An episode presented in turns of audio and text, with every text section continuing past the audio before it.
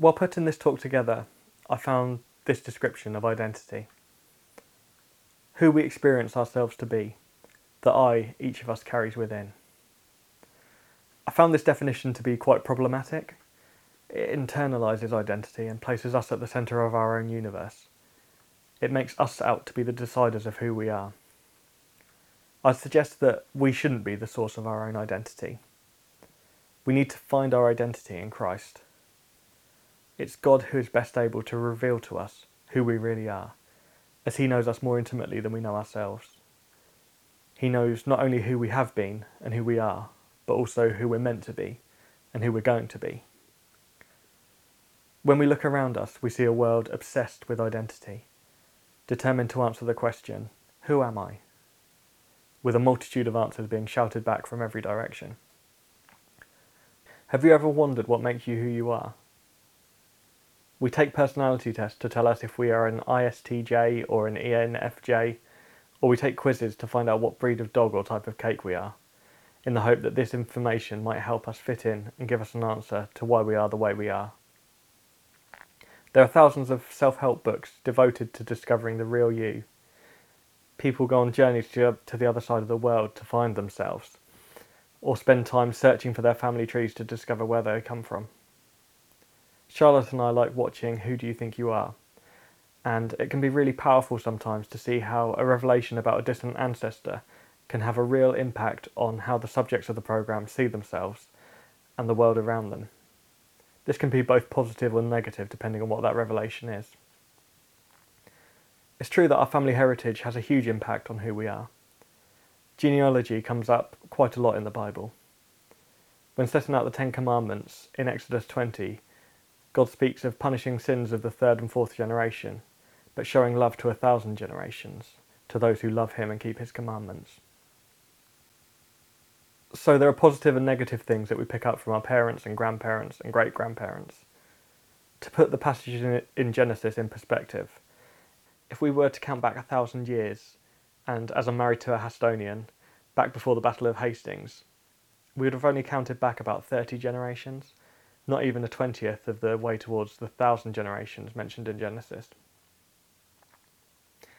We find our identity and worth in lots of different things where we come from, our families, our jobs, our achievements and successes, our hobbies, the people or things we love, pivotal events in our lives, both good and bad. The problem is that when we build our worth in these things, they are liable to fail. And when they do, our whole self image and self worth can be shattered. When we look around at the world, particularly in the realm of celebrity, we often see a place that seems to love putting people up on pedestals, but even more enjoys seeing them topple down under the pressure of trying to live up to the image. With social media, we see a world more obsessed than ever with its own identity and self image. A world which sets highly unrealistic expectations and presents people living perfect lifestyles, seemingly untouched by the normal problems of life. The truth is, these snapshots never really show the full picture, and when we look closer, the cracks often start to reveal themselves. As Christians, we no longer need to search the world to find out who we are. Who we really are can only truly be found in God. When we read through the Bible, we see the full picture of who God has made us and how He feels about us. The Bible tells us that we were made in His image, that we are fearfully and wonderfully made it tells the story of a God who, when we strayed away from him, gave up everything to come and rescue us and bring us back to him. The reality is that when Jesus died on the cross, paying the price for our sins and rescuing us from death, that work was finished. John 19:30 says, "It is finished." The Greek word used is tetelestai. I may not be the best person to talk about grammar, but this verb, beston teleo, is in the perfect tense. This apparently means that it describes an action completed in the past which has effect into the future. In other words, it was finished in the past, it's still finished in the present, and it will remain finished in the future. I once heard it said as, it is completely complete. God's done everything to accomplish his salvation in you and make you the perfect new creation. In the past, when Jesus died, sin and death were defeated completely in that moment. When we accepted Jesus as Saviour and were born again by His Spirit, we became a new creation. The Holy Spirit was given to us as a seal of what Christ has accomplished in us. God became sin for us, and we became sons of God by adoption. God looks at us and doesn't see the sinful, rebellious, broken, and hurting people that we were, but sees Jesus, the Son of God, the perfect man who paid the price for all our sin. In the present, God is working out our salvation within us. That complete regeneration, which has occurred, needs to break through from within us out to the old self, our bodies and minds. In the future, when God calls us home or when Jesus returns, we will instantly be transformed into that new creation that He has already made us. I know we maybe don't often feel like the perfect new creation, and in the fallen world we live, sin, hurt, and pain still seem to affect us. We need to accept on faith that what God has accomplished is the reality of who we are, regardless of how we feel. I think the process of sanctification that is ongoing as we walk with God is well described in Philippians 2:13 by working out our salvation. That which has been done within needs to work its way out into every part of our lives. The devil likes to tell us that we're failures, that we're worthless, and that we're still sinners, and that God couldn't possibly love us. He reminds us of every mistake we make and tells us that it must be the last straw and that there's no coming back from it. God's word tells us a different story, however. In today's reading from Ephesians, we see the truth of who we are in Christ. We are blessed with every spiritual blessing. We have been chosen, adopted, redeemed, forgiven, grace lavished, and unconditionally loved and accepted. We are pure, blameless, and forgiven we have received the hope of spending eternity with God.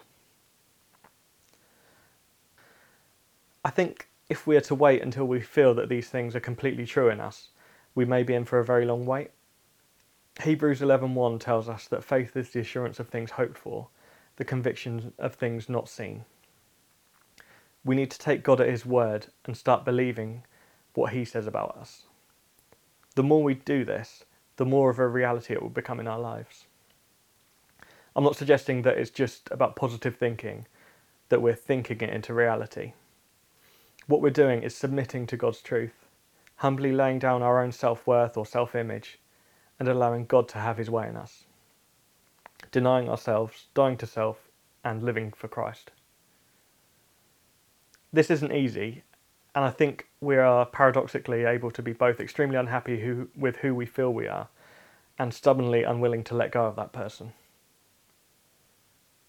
I think the best thing to do is shift our focus from who we are, the centre of our own universe, onto who Jesus is.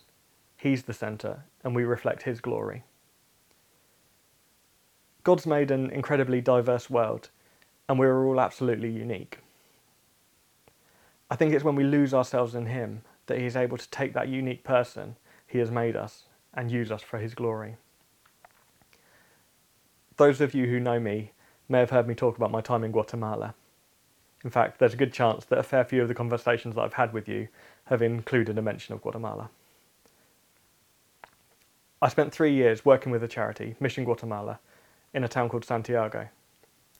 This experience had a big impact on my life.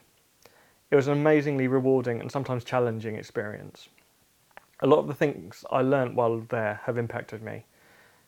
Living in a totally different culture helped me to better understand that as humans we often have different perspectives depending on how and where we were brought up and the life experience we have had. This is easy to see when you travel to the far side of the world, but it's also true for those closer to home, even within our own families. When we look at Jesus' ministry, we see how he met people exactly where they were, from the woman at the well to the Pharisees in the temple and even the thief on the cross. He spoke to them in a way that they could understand. The truth of what he shared was universal and unchangeable, but also completely personal. That is the truth of the gospel salvation available for all, but also salvation for the individual. Christ died for all, but Christ died also for you and me individually. To find our identity in Christ is to believe that what he says about us is true. About a year ago, I was having a fairly hard time one night, feeling pretty awful about myself. As I stood doing the washing up, wrestling with my thoughts about myself, I heard a song begin to play. At first, I thought it was my wife, Charlotte, who had put it on. I then realised that it was actually playing from my phone, which was in my pocket. The song was Who You Say I Am by Hillsong. It's all about hearing and standing on the promise of who God says we are. At that moment, I felt God breaking through and speaking directly to me through that song. We are who He says we are, but also, more importantly, God is who he says he is. As he said to Moses uh, from the burning bush, I am that I am. We can have confidence that God loves us because he has told us that he does. We can be confident that he has rescued us because he says that he has. We can be confident that he has a plan and a purpose for our lives because he has told us that he has. In those moments when we start to fear that that is not the case, we need to remind ourselves that despite what we are feeling, despite what the situation we are going through tells us, God's truth doesn't change. Romans 8:38 tells us that nothing can separate us from the love of God. We need to let God's spirit work in us. Maybe pray, Lord, I know I don't feel like a new creation today, but I accept the truth of my salvation in you. I accept that I'm redeemed, I'm forgiven, I'm loved. I'm created in your image I accept that your grace is sufficient for me. Fill me with your Holy Spirit and help me to surrender to your truth. Help me to hear exactly what you're saying about me today so that I can become the person you have created me to be.